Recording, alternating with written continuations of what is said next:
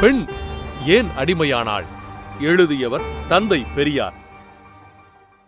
அத்தியாயம் ஒன்று. கற்பு.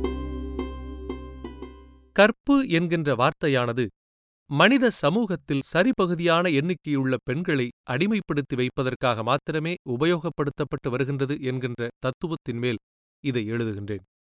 கற்பு என்ற வார்த்தையை பகுபதமாக்கி பார்ப்போமானால் கல் என்பதிலிருந்து வந்ததாகவும் அதாவது படி படிப்பு என்பது போல் கல் கற்பு என்கின்ற இலக்கணம் சொல்லப்பட்டு வருகிறது.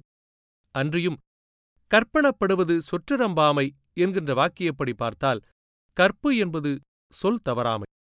அதாவது நாணயம் சத்தியம் ஒப்பந்தத்திற்கு விரோதமில்லாமல் என்கின்றதான கருத்துகள் கொண்டதாக இருக்கிறது.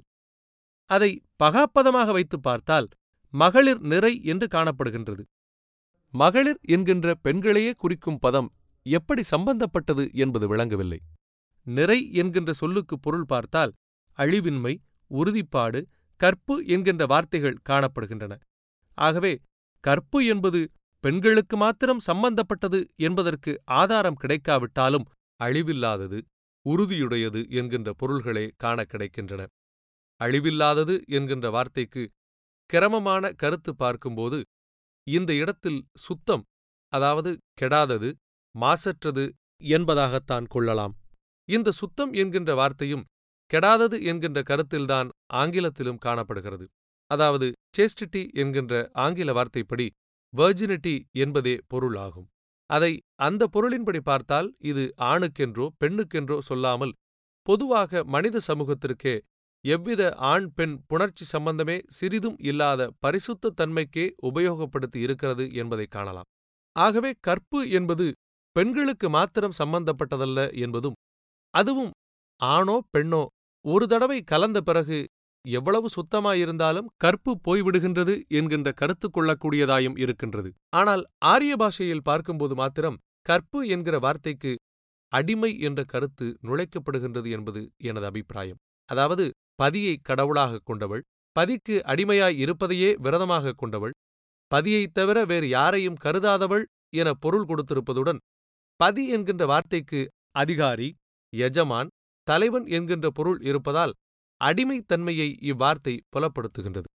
ஆனால் தலைவி என்ற பதத்திற்கும் நாயகி என்ற பதத்திற்கும் மனைவி என்று பொருள் குறிக்கப்பட்டிருப்பதாலும் அது அன்பு கொண்ட நிலையில் மாத்திரம் ஆணையும் பெண்ணையும் குறிக்கின்றதே ஒழிய வாழ்க்கையில் கட்டுப்பட்ட பெண்களுக்கு தலைவி என்கின்ற வார்த்தை அதன் உண்மை கருத்துடன் வழங்கப்படுவதில்லை.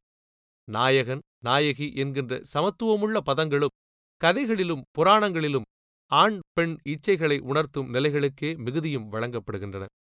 ஆகவே காமத்தையும் அன்பையும் குறிக்கும் காலங்களில் சமத்துவ பொருள் கொண்ட நாயகர் நாயகி தலைவர் தலைவி என்ற வார்த்தைகளை உபயோகித்துவிட்டு கற்பு என்ற நிலைக்கு வரும்போது அதை பெண்களுக்கு மாத்திரம் சம்பந்தப்படுத்தி பதி ஆகிய எஜமானனையே கடவுளாகக் கொள்ள வேண்டுமென்ற கருத்து கொள்ளப்பட்டு இருக்கின்றது.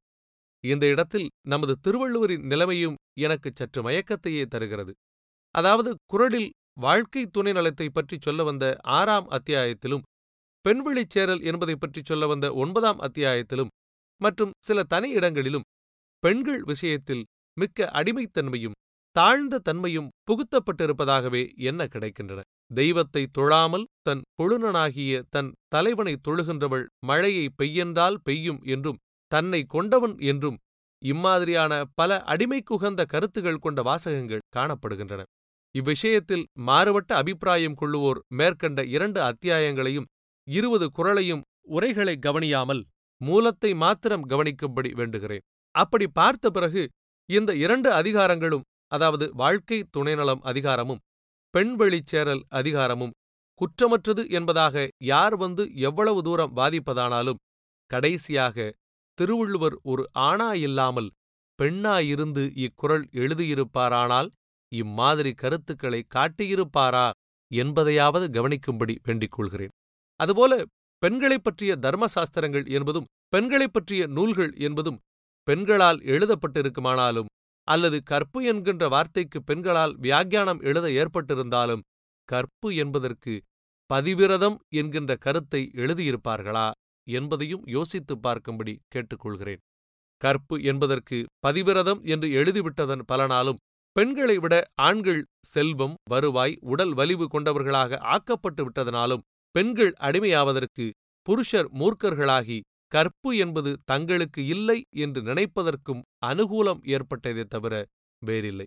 தவிர புருஷர்கள் கற்புடையவர்கள் என்று குறிக்க நமது பாஷைகளில் தனி வார்த்தைகளே காணாமல் மறைபட்டு கிடப்பதற்கு காரணம் ஆண்களின் ஆதிக்கமே தவிர வேறில்லை. இந்த விஷயத்தில் உலகத்தில் ரஷ்யா தவிர வேறு நாடோ வேறு மதமோ வேறு சமூகமோ யோக்கியமாய் நடந்து கொண்டிருக்கிறது எனச் சொல்ல முடியாது. உதாரணமாக ஐரோப்பிய தேசத்தில் பெண்களுக்கு பலவித சுதந்திரங்கள் இருப்பது போல் காணப்பட்டாலும் புருஷன் பெண் சாதி என்பதற்காக ஏற்பட்ட பதங்களிலேயே உயர்வு தாழ்வு கருத்துக்கள் நுழைக்கப்பட்டிருப்பதுடன் சட்டங்களும் புருஷனுக்கு அடங்கி நடக்க வேண்டியதாகவே ஏற்பட்டிருக்கின்றன. மற்றும் சில சமூகங்களில் பர்தா என்றும் கோஷா என்றும் திரை என்றும் அதாவது பெண்கள் அறைக்குள் இருக்க வேண்டியவர்கள் என்றும் முகத்தை மூடிக்கொண்டு வெளியில் போக வேண்டியவர்கள் என்றும் ஏற்படுத்தப்பட்ட கொள்கைகளும் புருஷன் பல பெண்களை மணக்கலாம் பெண்கள் ஏக காலத்தில் ஒரு புருஷனுக்கு மேல் கட்டிக்கொண்டு வாழக்கூடாது என்ற கொள்கையும் நம் நாட்டில் ஒரு தடவை புருஷன் பெண் சாதி என்கின்ற சொந்தம் ஏற்பட்டுவிட்டால் பிறகு அந்த பெண்ணுக்கு சாகும் வரை வேறு எந்தவித சுதந்திரமும் இல்லை என்றும் புருஷன் அப்பெண்ணின் முன்பாகவே பல பெண்களை கட்டிக்கொண்டு கூடி வாழலாம் என்றும் புருஷன் தன் மனைவியை தன்னுடைய வீட்டில் வைத்துக்கொண்டு அவளுடன் ஒன்றித்து வாழாமலிருந்தும் கூட மனைவி புருஷனை சாப்பாட்டிற்கு மாத்திரம் கேட்கலாமே ஒழிய இன்பத்திற்கோ இச்சையை தீர்ப்பதற்கோ அவனை கட்டுப்படுத்த உரிமை இல்லை என்று கட்டுப்பாடுகள் இருந்து வருகின்றன. இந்நிலை சட்டத்தாலும் மதத்தாலும் மாத்திரம் ஏற்பட்டதென்று சொல்வதற்கில்லாமல் பெண் சமூகமும் ஒப்புக்கொண்டு இந்நிலைக்கு உதவி புரிந்து வருவதனாலும் இது உரம் பெற்று வருகிறதென்றே சொல்ல வேண்டும். அநேக வருட பழக்கங்களால் தாழ்ந்த சாதியார் எனப்படுவோர் எப்படி தாங்கள் தாழ்ந்த வகுப்பார் என்பதையும் ஒப்புக்கொண்டு தாமாகவே கீழ்ப்படியவும் ஒடுங்கவும் விலங்கவும் முந்துகின்றார்களோ அதுபோலவே பெண் மக்களும் தாங்கள் ஆண்மக்களின் சொத்துக்கள் என்றும் ஆண்களுக்கு கட்டுப்பட்டவர்கள் என்றும் அவர்களது கோபத்திற்கு ஆளாகக் கூடாதவர்கள் என்றும் நினைத்துக்கொண்டு சுதந்திரத்தில் கவலையற்று இருக்கின்றார்கள். உண்மையாக பெண்கள் விடுதலை வேண்டுமானால் ஒரு பிறப்புக்கொரு நீதி வழங்கும் நிர்பந்த கற்பு முறை ஒழிந்து இருபிறப்பிற்கும் சமமான சுயேச்சை கற்பு முறை ஏற்பட வேண்டும். கற்புக்காக பிரியமற்ற இடத்தை கட்டி அழுது கொண்டிருக்கச் செய்யும்படியான நிர்பந்த கல்யாணங்கள் ஒழிய வேண்டும். கற்புக்காக புருஷனின் மிருகச் செயலை பொறுத்து கொண்டிருக்க வேண்டும் என்கின்ற கொடுமையான மதங்கள் சட்டங்கள் மாய வேண்டும். கற்புக்காக மனத்துள் தோன்றும் உண்மை அன்பை காதலை மறைத்துக்கொண்டு காதலும் அன்பும் இல்லாதவனுடன் இருக்க வேண்டும் என்கின்ற சமூக கொடுமையும் அழிய வேண்டும்.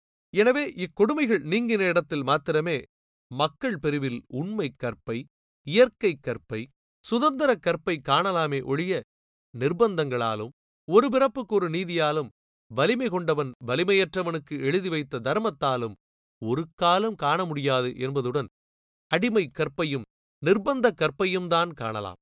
அன்றியும் இம்மாதிரியான கொடுமையை விட வெறுக்கத்தக்க காரியம் மனித சமூகத்தில் வேறொன்று இருப்பதாக என்னால் சொல்ல முடியாது.